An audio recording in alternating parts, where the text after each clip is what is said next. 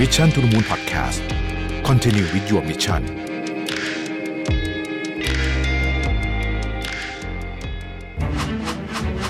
เพราะการออกแบบชีวิตคือส่วนสำคัญของเจ้าของธุรกิจทุกคน พบกับเวิร์กช็อปจาก Mission to the Moon ร่วมกับมหาวิทยาลัย หอการค้าไทย Designing Your Life for Entrepreneur มาร่วมวางแผนที่เส้นทางชีวิตของตัวเอง ไปกับ 6 บทเรียนจาก 6 ผู้เชี่ยวชาญ จากมหาวิทยาลัยหอการค้าไทย ที่ได้เซอร์ติฟายด้าน Designing Your Life จาก D School Stanford University สถาบันที่โด่งดังเรื่อง Design Thinking มากที่สุดในโลก พบกับคอร์ส Designing Your Life for Entrepreneur 2 และ 3 กรกฎาคม 2022 ที่ Harbor Space มหาวิทยาลัยหอการค้าไทย เรียนจบพร้อมรับใบเซอร์ติฟิเคต รับรองผลการเรียน โดยจำกัดจำนวนแค่ 50 ที่นั่งเท่านั้น สมัครและสอบถามข้อมูลเพิ่มเติมได้ที่ Line Official at Mission to the Moon หรือ Facebook Page Mission to the Moon แล้วพบกันครับ สวัสดีครับ ยินดีต้อนรับเข้าสู่การสรุปข่าวประจำสัปดาห์ของ Mission Weekly Review เนี่ยนะฮะอ่อวันนี้ต้องบอกเวลาก่อนเพราะว่าเดี๋ยว บางทีบางทีผ่านไปแป๊บหนึ่งในเรื่องมันเปลี่ยนเยอะนะครับ วันนี้ก็วันที่ 24 พฤษภาคมนะครับ เรามาเริ่มต้นกันเลยดีกว่านะฮะก็ข่าวแรกก็คงจะหนีไม่พ้นข่าวของการเลือกตั้งผู้ว่ากรุงเทพนะครับผู้ว่ากรุงเทพเนี่ยผลทุกท่านคงทราบดีอยู่แล้วล่ะนะฮะก็มีคนออกมาใช้สิทธิ์ 60%นะครับอาจารย์ชัดชาติจิตติพันธ์เนี่ยชนะแบบต้องใช้คำว่าแลนสไลด์จริงๆ เพราะว่า ผู้สมัครที่เหลือทั้งหมดรวมกันเนี่ยนะฮะคะแนนยังไม่เท่าอาจารย์เลยนะครับ ซึ่งถือว่าโหดมากนะฮะสำหรับคะแนนนะครับ อาจารย์ได้คะแนนไปเกือบ 1.4 ล้านคะแนนนะฮะถือว่าเยอะที่สุดในประวัติศาสตร์ของการเลือกตั้งผู้ว่ากทมมานะครับเยอะกว่าคุณชายสุขุมพันธ์เมื่อตอนออข่าวที่แล้วนะฮะก็ปรากฏการณ์ landslide ครั้งนี้ก็คือถ้าดูจากโพลก็ต้องบอกว่าก็อาจจะไม่ได้เกินความคาดหมายมากนัก แต่น่าสนใจเพราะว่าหลายคนก็คิดว่าโพลเนี่ยโอ้ดูจะดูอาจจะเวอร์เกินไปหน่อยนึงเนี่ยนะฮะเอ่อแต่พอออกมาจริงๆมันประมาณนั้นจริงๆนะครับประมาณนั้นจริงๆ ก็ผมเชื่อว่าก็มีหลายเหตุผลนะที่ทำให้อาจารย์ชัชชาติเนี่ยชนะแบบ landslide นะครับอันที่หนึ่งอาจจะเป็นตัวอาจารย์ชาติชาติเองที่ดูเป็นคนที่ผมคิดว่าค่อนข้างจะคือไม่ได้มีใครโอเค อาจจะมีคนชอบไม่ชอบ แต่ไม่ได้มีถึงขนาดเกลียดแบบไม่เผาผีกันอะไรแบบนั้นนะคืออาจารย์ชาติก็มีบุคลิกของความ ค่อนข้างจะเป็นผู้บริหารประนีประนอมกลางๆสำหรับผมเป็น executive แล้วกันเป็นเป็นเป็นแบบ CEO นะฮะเป็นเป็นลักษณะแบบ CEO ผมเจอ CEO เวลาไปสัมภาษณ์ CEO ต่างๆ หรือว่าทำงานด้วยกันเนี่ย CEO ที่ดังๆ เก่งๆทั้งหลายเนี่ยลักษณะแบบแบบเนี้ยนะฮะลักษณะวิธีการคุยกับคนนะฮะการให้เกียรติผู้อื่น การพยายามไม่โจมตีใครหรืออะไรแบบนี้นะฮะก็ก็ก็นี่แหละนะฮะอาจารย์ชาติเองก็มีประวัติที่ไม่ธรรมดานะครับ เพราะว่าได้ ได้ทุนไปเรียนที่ MIT นะครับแล้วก็จบวิศวะจุฬาเป็นเป็นอาจารย์ที่จุฬานะฮะแล้วก็จบเอ็มปริญญาเอกที่เออร์บานาแชมเปญนะครับแล้วก็อาจารย์ก็มาเป็นทั้งอยู่ทั้งสายอาจารย์นะฮะแล้วก็ไปเป็นรัฐมนตรีนะครับแล้วก็หลังจากนั้นก็ไปเป็น CEO ของ Q House นะฮะซึ่งก็เป็นบริษัทอสังหาขนาดใหญ่ทีเดียวเนี่ยนะครับก็เรียกว่ามีหลาย background มาก ค่อนข้างจะ diverse นะฮะคือมีทั้งการเมืองทั้งวิชาการทั้ง ทั้งเอกชนด้วยนะฮะส่วนที่ 2 ที่3นะฮะดร.เอ้นะครับ แล้วก็คุณวิโรจน์เนี่ยนะฮะคะแนนใกล้ๆกันเนี่ยผมผมเรียกว่าคะแนนเรียกว่าเท่ากันได้ไหมเพราะว่าต่างกันแค่หลักร้อยเท่านั้นเองนะฮะสองแสนกว่าคะแนนเนี่ยต่างกันหลักร้อยเท่านั้นเองนะครับอาจจะเรียกว่าเป็นที่ 2 แบบเสมอก็ได้แต่ก็ห่างจากที่ 1 เยอะอย่างที่บอกนะฮะคือ รวมคะแนนทุกคนมาเนี่ยยังไม่สามารถที่จะทุกทุกคนคือทุกทุกคนทุกฝ่ายเลยเนี่ยนะยังไม่เท่าอาจารย์ชาติชาตินะฮะ แล้วก็เป็น all time high ด้วยนะอันนี่ผมคิดว่าโอเค ก็เป็นก็เป็นชัยชนะที่ชัดเจนนะครับ ต่อจากนี้นะฮะก็คงจะมีคนคอยติดตามอาจารย์เยอะว่าเอ่อ200 กว่านโยบายเป็นยังไงบ้างนะครับวันที่ที่อาจารย์ชาติชาได้ประกาศไว้นะฮะโอเคนะฮะมาวันแรกก็ท่านผู้ว่าก็ไปลงพื้นที่สวนลุมนะฮะเรียกว่าลงพื้นที่หรือเปล่าแกไปวิ่งแกอยู่แล้วนะครับผมเจออาจารย์ชาติชาติที่สวนลุมบ่อยมากนะฮะก็มีนักข่าวตามไปนะฮะนักข่าวก็ต้องวิ่งไปสัมภาษณ์ไปด้วยนะครับ ถ้าไปดู นะฮะสกสกนี่ผมว่าน่าสนใจไม่แพ้ผู้ว่าทำไม เพราะว่าสกเนี่ยมันเป็นเขตนะฮะเขตเหมือนกับเขตตอนที่เราจะเลือกตั้งสสนี่แหละคล้ายๆคล้ายๆคล้ายๆนะฮะจำนวนสสมีน้อยกว่าสวมีห้าสิบใช่ไหมสสมี30เท่าไหร่คนผมแน่ไม่แน่ใจกรุงเทพแต่มันพอจะทำให้เห็นภาพได้นะครับพรรคเพื่อไทยได้สกไป20ที่นั่งก็ค่อนข้างเยอะนะฮะก้าวไกล14ที่นั่งนะครับ เยอะเยอะเลยทีเดียวนะครับ ประชาธิปัตย์9นะฮะ การที่ประชาธิปัตย์ได้ 9 ที่นั่ง แล้วก็การที่คุณดรสุชาติชวีได้ที่2เนี่ยผมคิดว่าสถานการณ์ประชาธิปัตย์ตอนนี้ถ้ามองตอนนี้นะดีกว่าตอนเลือกตั้งรอบที่แล้ว แต่ว่าพรรคพลังประชารัฐเนี่ยเหลือ 2 เขต อันเนี้ยอาจจะน่าเป็นห่วงนิดนึงนะครับรวมถึงพรรคไทยสร้างไทยก็ได้ 2 เขตเช่นกันดังนั้นเนี่ยถ้ารวมเอา 3พักนะฮะเพื่อไทยก้าวไกลไทยสร้างไทยรวมกันเนี่ยนะฮะก็จะมีสกอ36 คน ถ้าทั้ง 36 คนนี้ มาทางอาจารย์ชัชชาติมาทางฝั่งของผู้ว่าก็คงจะไม่มีปัญหาในการทำงานอะไรนะฮะพาไปที่ดาวอสนะฮะ World Economic Forum เริ่มแล้วนะครับเเริ่มแล้วที่ดาวอสวันแรกเนี่ยนะฮะคือวันที่ 23 พฤษภาคม จริงๆ มันเริ่มเขาเริ่มกัน 22 แล้วนะฮะ 23 พฤษภาคมมีไฮไลท์อะไรบ้างนะครับ เดี๋ยวเล่าให้ฟังนะครับ มีไฮไลท์ใหญ่สุดเลยก็คือที่วลาดิเมียร์เซเลนสกี้นะครับมาพูดนะผ่าน video conference มานะครับ ก็พูดถึงเรื่องว่า ควรจะมีหลายประเด็นนะครับ เช่นควรจะยึดเงินที่ต่างชาติไปยึดยึดเงินรัสเซียไว้นะมาให้ยูเครนเพื่อที่จะเพื่อจะเป็นค่าคล้ายๆ กับค่าชดเชย ความเสียหายจากสงครามนะฮะแล้วก็ประธานาธิบดีเซเลนสกี้ก็บอกว่า เขาใช้เงินเนี่ยยูเครนเนี่ยต้องใช้เงินประมาณ 5,000 ล้านเหรียญสหรัฐต่อเดือนนะครับ ในการที่จะสู้รบนะกับรัสเซียนะครับ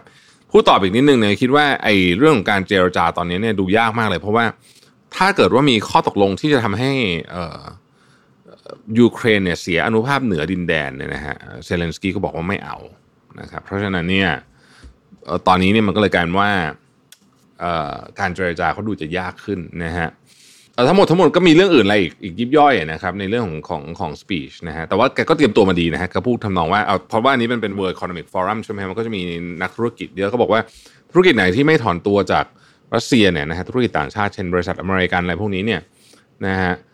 ความเสียหายจากการที่ประชาชนชาวโลกจะแบนคุณเนี่ยน่าจะเยอะกว่ามูลค่าของสิ่งที่คุณหาได้ในรัสเซียอะไรแบบนี้นะฮะเพราะฉะนั้นนี่ก็ก็พูดหลายประเด็นเหมือนกันนะฮะเน้นมาเรื่องของทางฝากฝั่งเศรษฐกิจด้วยนะครับออตอนจบก็ได้รับการ standing ovation ก็คือการยืนปรบมือนะฮะอันนี้ก็เป็นเรื่องที่ดาวอสนะครับอีก อีกอีกอันนึงที่น่าสนใจนะฮะอีกอันนึงที่น่าสนใจก็เป็นการพูดคุยกันเรื่องเกี่ยวกับ food crisis นะฮะที่ดาวอสครั้งนี้เนี่ยเจนด้าหนึ่งที่เป็นอเจนดาใหญ่เลยคือเรื่องของ food crisis เพราะว่าตอนนี้เนี่ยหลายประเทศเริ่มเจอละนะฮะฟู้ดคริสิสในประเทศที่ร่ำรวยแม้แต่อย่างประเทศอังกฤษเองเนี่ยนะฮะ ก็เจอฟู้ดคริสิสกับเขาเหมือนกันนะครับในอังกฤษเนี่ยนะฮะก็ไปสำรวจประชาชนมีประชาชนประมาณสัก 20%นะบอกว่าจะลดปริมาณการบริโภคอาหารลงเนื่องจากว่าราคามันเพิ่มขึ้นนะครับในยุโรปเนี่ยนะฮะในยุโรปเนี่ยถ้าไปถามประชาชนเนี่ยนะฮะถ้าไปถามประชาชนในยุโรปเนี่ยนะฮะซึ่งเป็นประเทศที่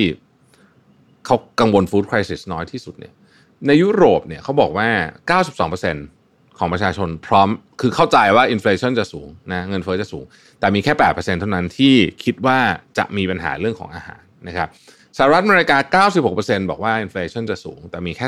0%ไม่มีเลย เรียกว่าไม่มีเลยที่ที่กังวลเรื่องอาหารนะครับลาตินอเมริกานะครับ 86%คิดว่า inflation จะสูง แล้วก็ 35%กังวลเรื่องอาหาร ในขณะที่แอฟริกานะครับแอฟริกาทางตอนเหนือนะฮะ 75%กังวลเรื่องเงินเฟ้อและ 79%กังวลเรื่องอาหาร ในขณะที่แอฟริกาตอนใต้เนี่ย 87%กังวลเรื่องอาหาร เราจะเห็นว่าซับซ h a ร a n แอฟริกาเนี่ยนะฮะเป็นพื้นที่ที่อันตรายมากสำหรับเรื่องของ food security insecurity นะฮะแล้วก็ในเอเชียแปซิฟิกเองเนี่ยนะฮะความกังวลเรื่องอาหารเนี่ยอยู่ประมาณสัก 25-30%ประเทศที่ดูจะกังวลเรื่องเงินเฟ้อน้อยที่สุดตอนนี้ในทั้งหมดเลยเนี่ยนะฮะคือประเทศจีนนะครับเอ่อตอนนี้เนี่ยราคาอาหารเนี่ยเพิ่มขึ้นแบบ ต้องบอกว่าค่อนข้างน่ากลัวทีเดียวนะครับ ผมอาจจะพามาดูตัวอย่างสักหนึ่งอันนะฮะเอาอาหารที่ชาวตะวันตกชอบกินกันคือแฮมเบอร์เกอร์นะครับอ่านะฮะแฮมเบอร์เกอร์เนี่ยเทียบหนึ่งปีที่ผ่านมาในเดือนเมษาเทียบเมษาด้วยกันเนี่ยนะฮะเรามาดูส่วนประกอบแฮมเบอร์เกอร์แต่ละส่วนเนี่ยนะฮะอะไรแพงขึ้นเท่าไหร่บ้างนะฮะตัวขนมปังเนี่ยแพงขึ้น 10%นะฮะตัวผักเนี่ยแพงขึ้น 12.7% ไอ้ของที่ราคาเกือบเท่าเดิมก็คือมะเขือเทศนะฮะแพงขึ้นนิดหน่อยประมาณ 0.4%นะครับเบคอนแพงขึ้น 17.7%นะฮะเนื้อบดแพงขึ้น 14.8%แล้วก็บรรดาซอสเซิร์สอะไรทั้งหลายเนี่ยแพงขึ้นประมาณ 10%เราจะเห็นว่าเนี่ยแฮมเบอร์เกอร์ชิ้นหนึ่งเนี่ยต้นทุนเพิ่มขึ้นเฉลี่ย 10กว่าเปอร์เซ็นต์เพราะฉะนั้นมันไม่แปลกหรอกครับที่ตอนนี้คนกังวลเรื่องของ เรียกว่าวิกฤตการณ์ทางอาหารเนี่ยมากมากกว่านะตอนนี้นะ ต้องบอกว่ามากกว่า วิกฤตการพลังงานอีกนะครับ Food Price Index เนี่ยเพิ่มขึ้นสูงสุดเป็นประวัติการเลยทีเดียวนะเพราะฉะนั้นวิกฤตการณ์ทางอาหารเนี่ยน่ากลัวจริง ๆ ทีนี้วิกฤตการณ์ทางอาหารก็ไม่ใช่ว่า คือเวลามาถึงเนี่ยนะฮะมันไม่ใช่ว่าโอ้ยอย่างที่บอกอาหารขาดไปเลยอะไรเงี้ยคือมันจะแพงนะครับ แล้วมันก็จะแล้วมันก็จะขาดเป็นพื้นที่พื้นที่ไปนะฮะอะ สำหรับสัปดาห์ที่แล้วเนี่ยผมเล่าเรื่องนมผงให้ฟังถูกไหมฮะสัปดาห์นี้ก็จะมาเล่าต่อนะครับ มันมันก็จริงๆก็เกี่ยวกับเรื่องนี้เหมือนกันนะเรื่องวิกฤตการทางอาหารนะฮะที่สหรัฐตอนนี้กำลังขาดแคลนนมผงอย่างหนักจนถึงขนาดที่กองทัพต้องเข้ามาช่วยแล้วนะครับ ล่าสุดเนี่ยนะฮะเราจะเห็นภาพในข่าวที่มีเครื่องบินทหารของสหรัฐเนี่ยนะครับนำนมผงนะฮะจากยุโรปนะฮะเราก็ส่งไปที่สหรัฐอเมริกานะครับ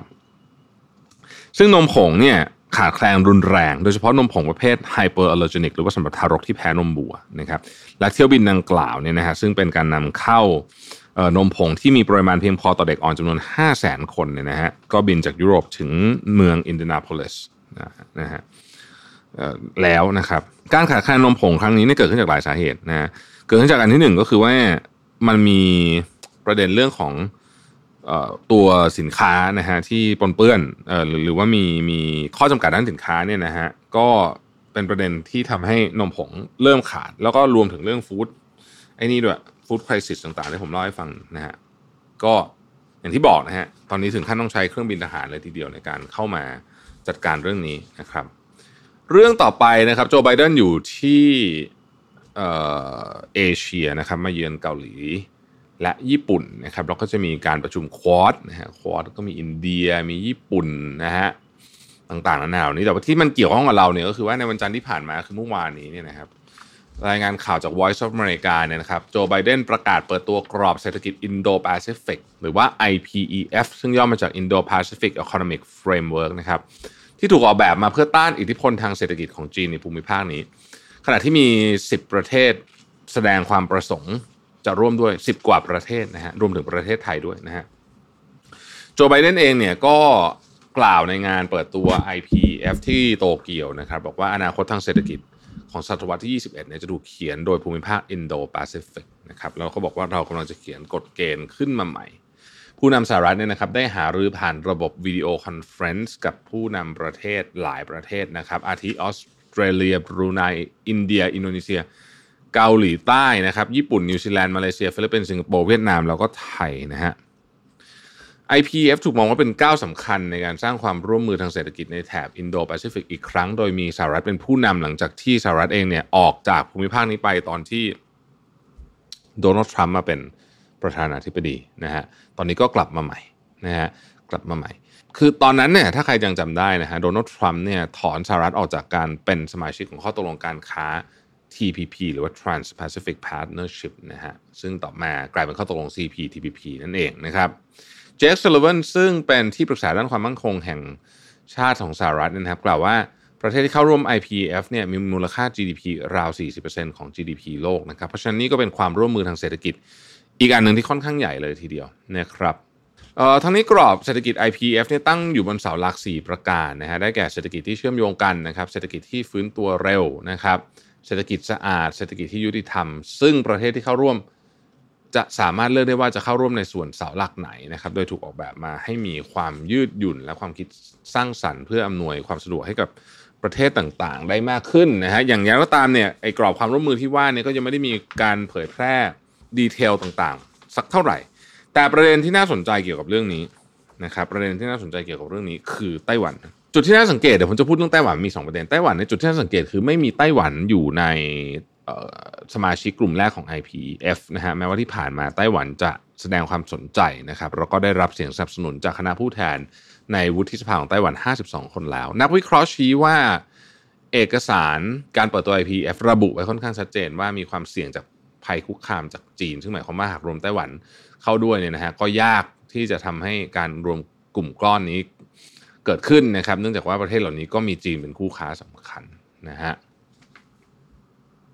ขณะเดียวกันเนี่ยรัฐมนตรีต่างประเทศจีนหวังอี้กล่าวไว้ก่อนการเปิดตัว IPF ว่ากรอบเศรษฐกิจนี้จะไม่ประสบความสำเร็จ ประเด็นเรื่องของจีนค่อนข้างเซนซิทีฟมากทีเดียว เพราะมีนักข่าวไปถามโจไบเดนบอกว่าหากจีน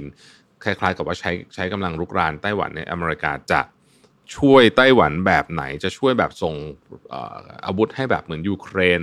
หรือจะส่งกองกำลังมานะครับโจไบเดนตอบชัดเจนเลยนะครับ ว่าจะส่งกองกำลังมา ซึ่งแน่นอนว่า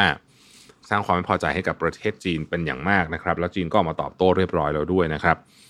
ภารกิจการเยือนเอเชียของของโจไบเดนเนี่ยนะฮะน่าสนใจในในในหลายแง่มุมเรามาดูที่เกาหลีใต้ก่อนนะฮะที่เกาหลีใต้เนี่ยนะครับ มีการหารือ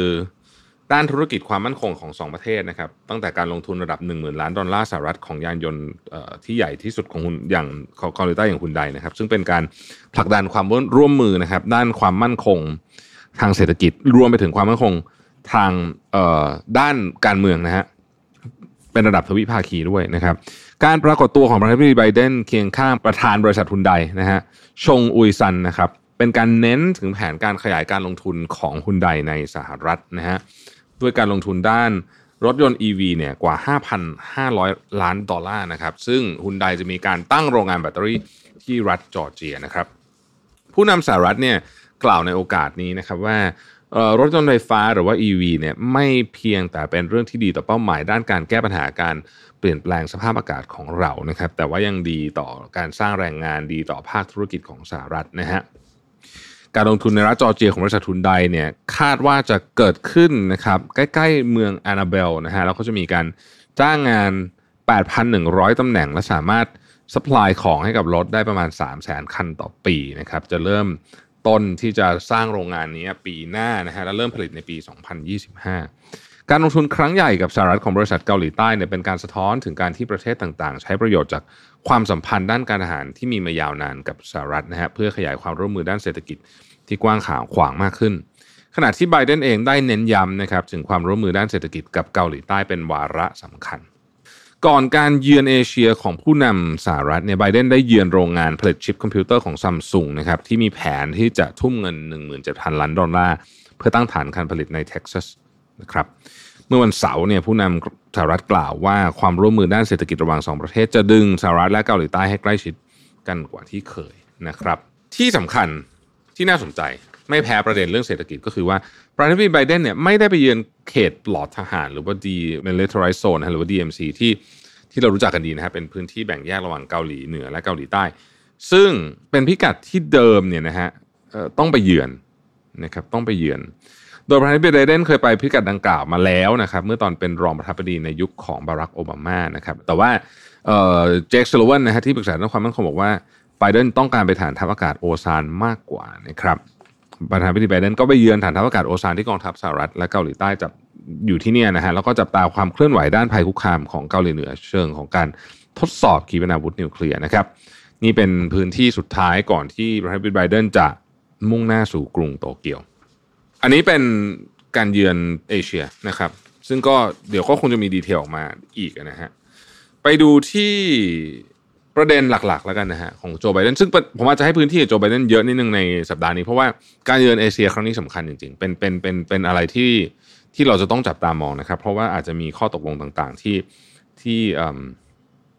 ออกมานะฮะที่โตเกียวนะครับที่โตเกียวผู้นำสหรัฐจะร่วมมือกับผู้นำประเทศควอดนะฮะ ควอดเนี่ยนะก็มีญี่ปุ่น อินเดีย ออสเตรเลียนะครับ ซึ่งคนที่ไม่แน่ใจเหมือนกันว่า คือคือออสเตรเลียเขามีนายกคนใหม่นะเขามีนายกคนใหม่นะครับ ก็เลยไม่แน่ใจว่านายกคนใหม่ ซึ่งเพิ่งได้รับการเลือกตั้งจะมาหรือเปล่านะครับ เพราะว่าใหม่ใหม่จริงๆนะคคือเพิ่ง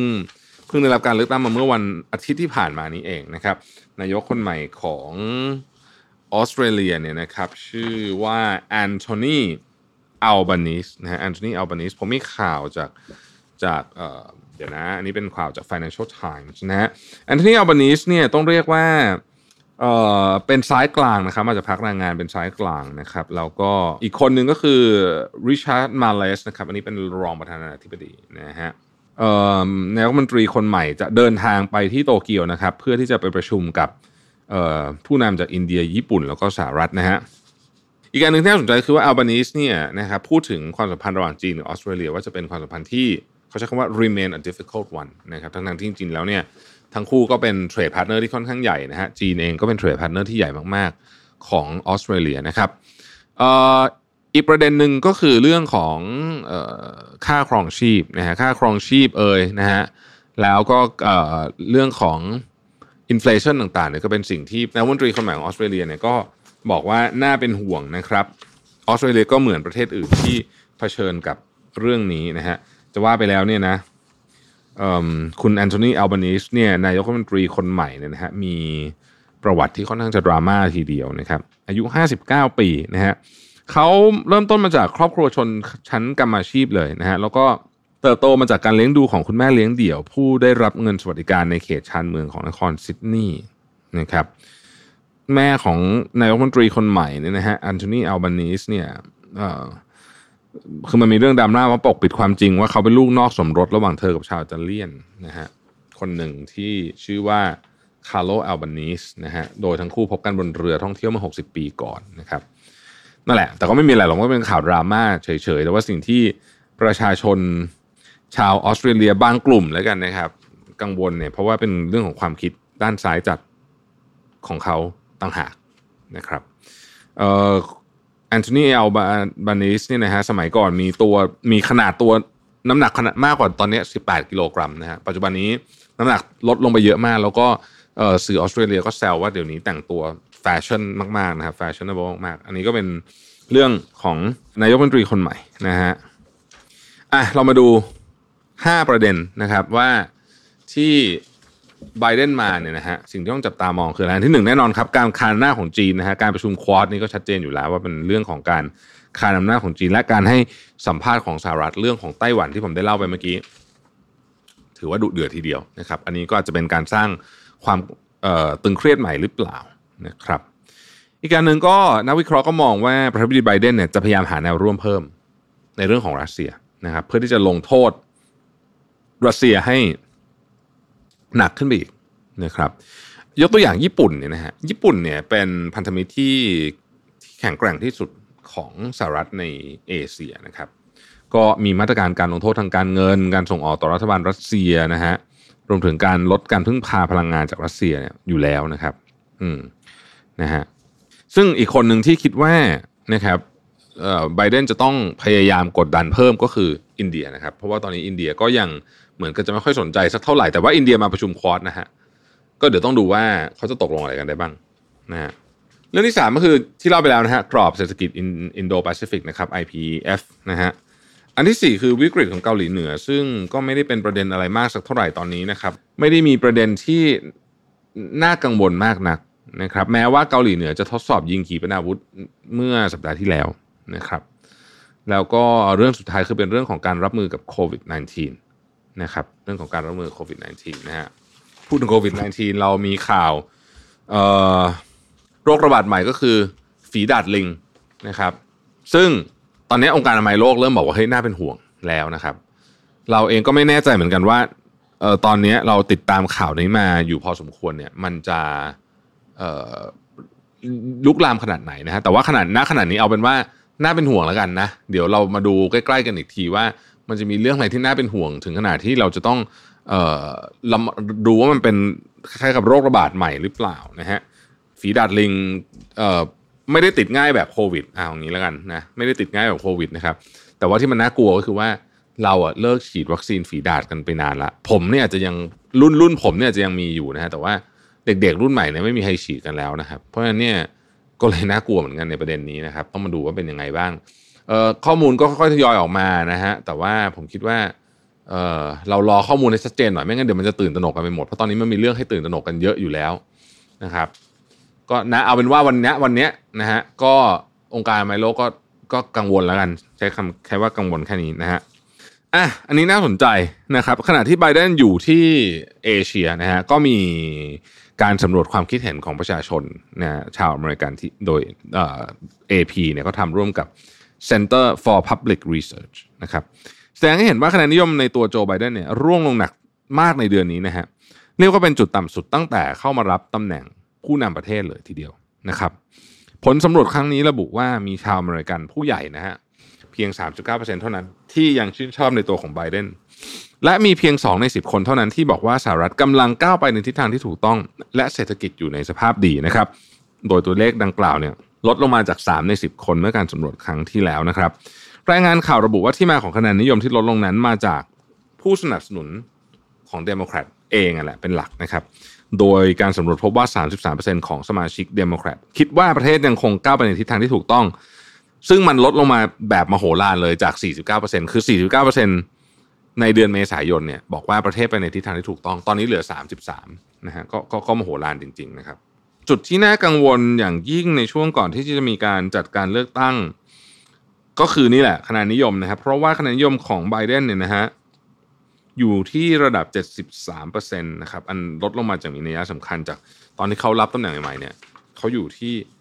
82%นะครับผลการสำรวจครั้งล่าสุดนี้ยังแสดงให้เห็นถึงอารมณ์ที่ฉุนเฉียวมากขึ้นนะครับในหมู่ประชาชนที่ แผ่วงกว้างมากขึ้นเรื่อยๆ ในช่วงที่สหรัฐต้องเผชิญกับความท้าทายหลายด้านทั้งอัตราเงินเฟ้อสูง ปัญหาความรุนแรงการใช้ปืนนะฮะเรื่องของอการกราดยิงก็ยังมีอยู่เรื่อยๆนะครับภาวะการขาดแคลนนมผงที่เรารายงานกันมาอย่างต่อเนื่องรวมถึงเรื่องของการระบาดของโควิด -19 ที่ก็ยังดำเนินอยู่นะครับนะฮะก็ยังดำเนินอยู่นะครับ หลายคนบอกว่าตอนนี้สภาพเศรษฐกิจคือหลายเรื่องอะมันมันเข้ามาประกอบกันทำให้คะแนนนิยมของไบเดนเนี่ยต้องยอมรับว่าตกต่ำ จริง ๆนะครับ ต้องต้องต้องรับว่าตกต่ำจริง ๆ นะครับทางนี้ภาพรวมการสำรวจแสดงให้เห็นว่า 2 ใน 3 เลยนะฮะของชาวอเมริกันเนี่ยนะครับ ไม่ไม่เห็นด้วยกับวิธีการจัดการเรื่องเศรษฐกิจของไบเดนนะฮะชาวอเมริกัน 18%ระบุว่านโยบายของไบเดนเนี่ยมีส่วนทำให้เศรษฐกิจดีขึ้นซึ่งลดลงมาเรื่อยๆนะฮะคือในมีนาคมเนี่ยห้าสิบเอ็ดเปอร์เซ็นต์นะฮะห้าสิบเปอร์เซ็นต์เนี่ยนะฮะบอกว่านโยบายนี้นะโอเค แต่มันลดลงมาเรื่อยๆนะฮะแล้วก็คือทุกอันตอนนี้เนี่ยลดหมดเลย นะครับลดหมดเลยนะฮะสิ่งที่น่าสนใจมากเลยเนี่ยผมว่าคือเรื่องของการจัดการกับรัสเซียนะประชาชนชาวอเมริกันเราก็นึกว่าจะสนับสนุนวิธีการการจัดการของไบเดนแต่ว่าไม่ใช่นะฮะคือเพียงแค่ 45%เท่านั้นเองที่บอกว่าวิธีการจัดการของไบเดนเนี่ยเป็นวิธีการที่ถูกต้องนะครับในขณะที่ 54%เนี่ยไม่เห็นด้วยนะครับในขณะที่ 21%เท่านั้นเองนะครับที่บอกว่าเชื่อมั่นอย่างมากในความสามารถของไบเดนในการจัดการกับสถานการณ์ในยูเครนนะฮะ ก็คะแนนไม่ดีเลยตอนนี้นะครับโจไบเดนก็ต้องต้องทำกันบ้างกันอย่างหนักเลยล่ะผมว่านะฮะมาดูเรื่องอเมริกยังอยู่ที่อเมริกานะครับ รัฐบาลกลางของสหรัฐเนี่ยนะฮะเปิดเผยตัวเลขอันหนึ่งที่ผมคิดว่าน่าสนใจก็คือตัวเลข อาชญากรรมที่มาจากความเกลียดชังหรือว่า hate crime นั่นเองนะครับเอ่ออาชญากรรมกับ hate crime เนี่ยนะฮะ เขาบอกว่าตอนนี้เนี่ยนะครับ hate crime เนี่ยนะฮะเพิ่มขึ้นอย่างมากเลยในในอเมริกา อันนี้เราพอจะรู้อยู่แล้วนะครับ การเปิดเผยสถิติที่ผ่านมาในวันในสัปดาห์ที่แล้วเนี่ยตรงกับการครบรอบหนึ่งปี ของการมีกฎหมาย COVID Hate Crime Act ซึ่งเกิดขึ้นจากความตื่นกลัวหลังจากมีชาวเอเชียจำนวนมากถูกทำร้ายนะครับ ซึ่งรวมถึงคุณวิชารัตนาพักดีนะฮะวัย 84 ปีคนไทยที่เสียชีวิต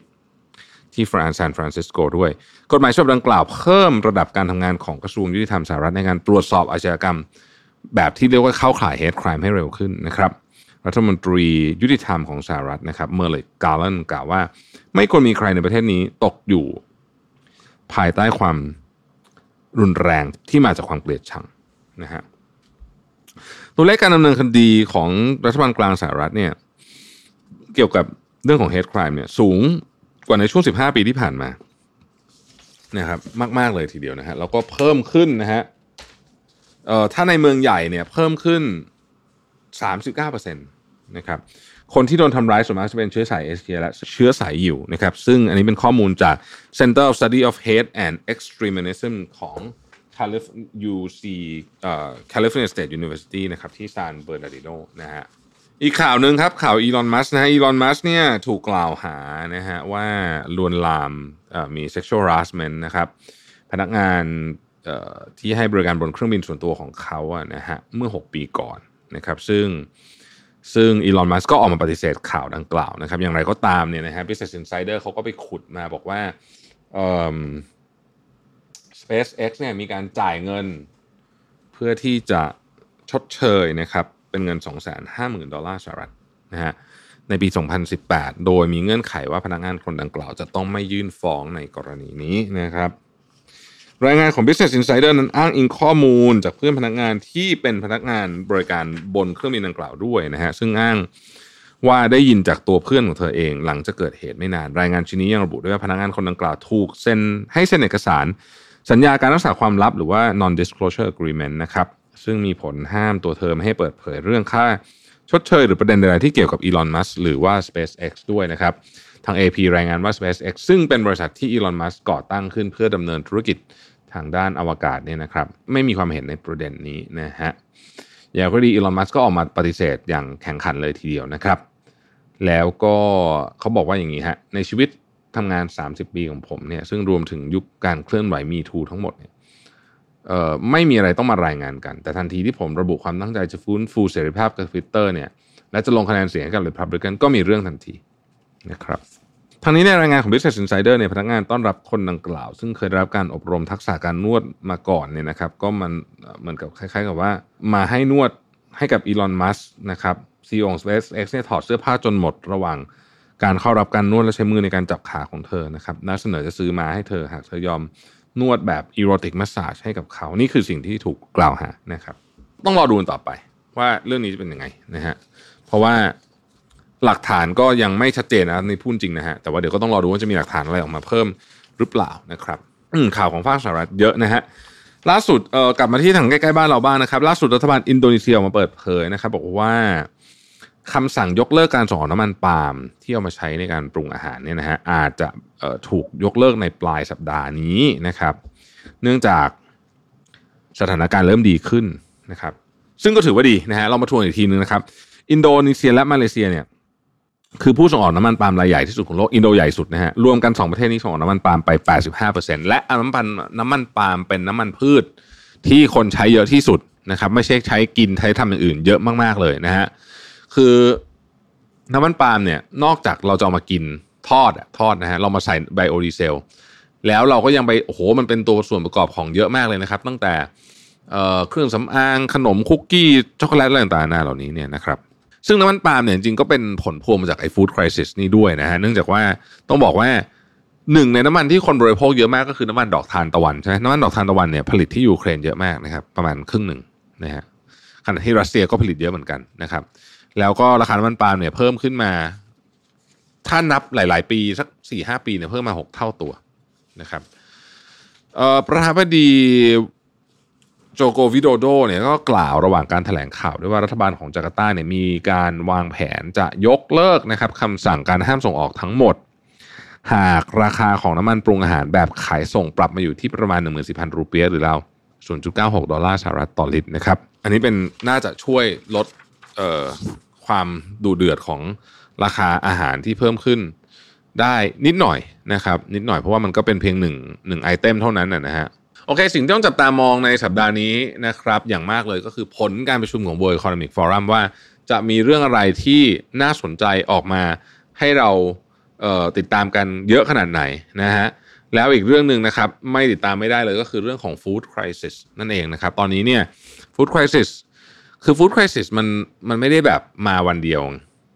หมายถึงว่ามันไม่ได้แบบปุ๊บพรุ่งนี้จะ crisis มันจะค่อยๆ crisis ทีละนิดนะฮะแต่ว่ามันจะส่งผลค่อนข้างยาวนานโดยเฉพาะกับประเทศที่มีตะกร้าของค่าใช้จ่ายเงินที่เกี่ยวข้องกับอาหารเยอะ เช่น ประเทศไทยเป็นต้นนะประเทศไทยเนี่ยเป็นประเทศรายได้ปานกลางแล้วกันอะนะครับ ซึ่ง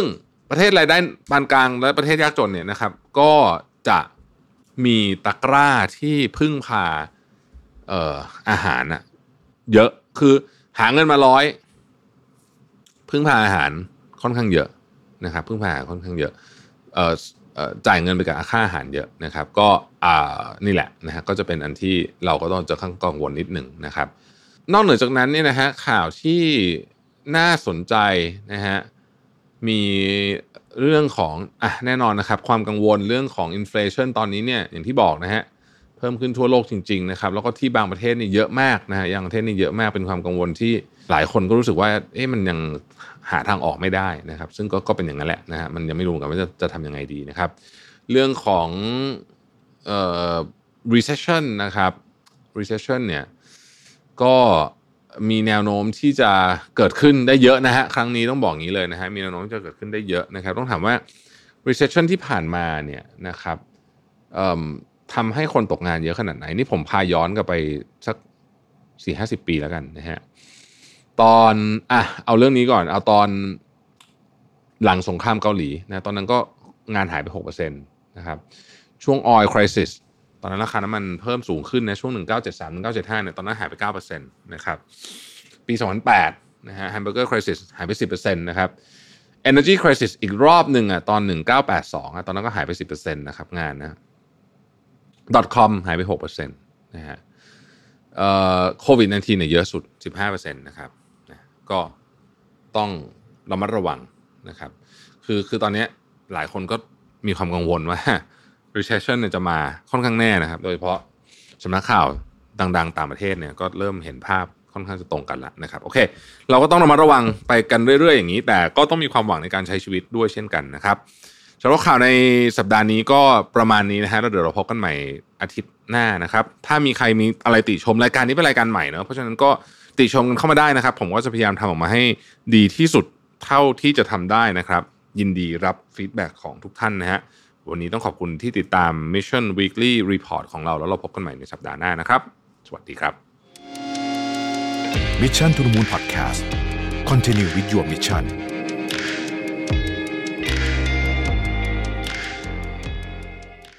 และหากใครที่สนใจอยากจะพัฒนาทักษะ Designing Your Life นะครับ พวกเรามีเวิร์กช็อปพิเศษมาแนะนำให้ทุกท่านนะครับ กับการร่วมมือกันระหว่าง Mission to the Moon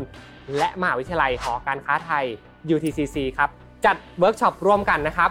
Designing Your Life for Entrepreneur ออกแบบชีวิตให้คิดอย่างผู้ประกอบการครับ ในเนื้อหาเวิร์กช็อปในวันนั้นนะครับ เราจะมีการสอนบทเรียนนะครับ ทักษะและกระบวนการคิดแบบ design thinking นะครับเพื่อนำไปประกอบการใช้สำหรับการพัฒนาธุรกิจ หรือใครที่อยากจะเริ่มต้นธุรกิจนะครับ นี่เป็นคอร์สที่เหมาะสมกับทุกท่านอย่างมาก ในการลองดูซิว่า เรานะครับจะสามารถพัฒนาธุรกิจต่อยอดไปอย่างไร จะมี framework ในการคิดอย่างไรได้บ้าง ซึ่งในเวิร์กช็อปนี้นะครับจะประกอบไปด้วย 6 บทเรียน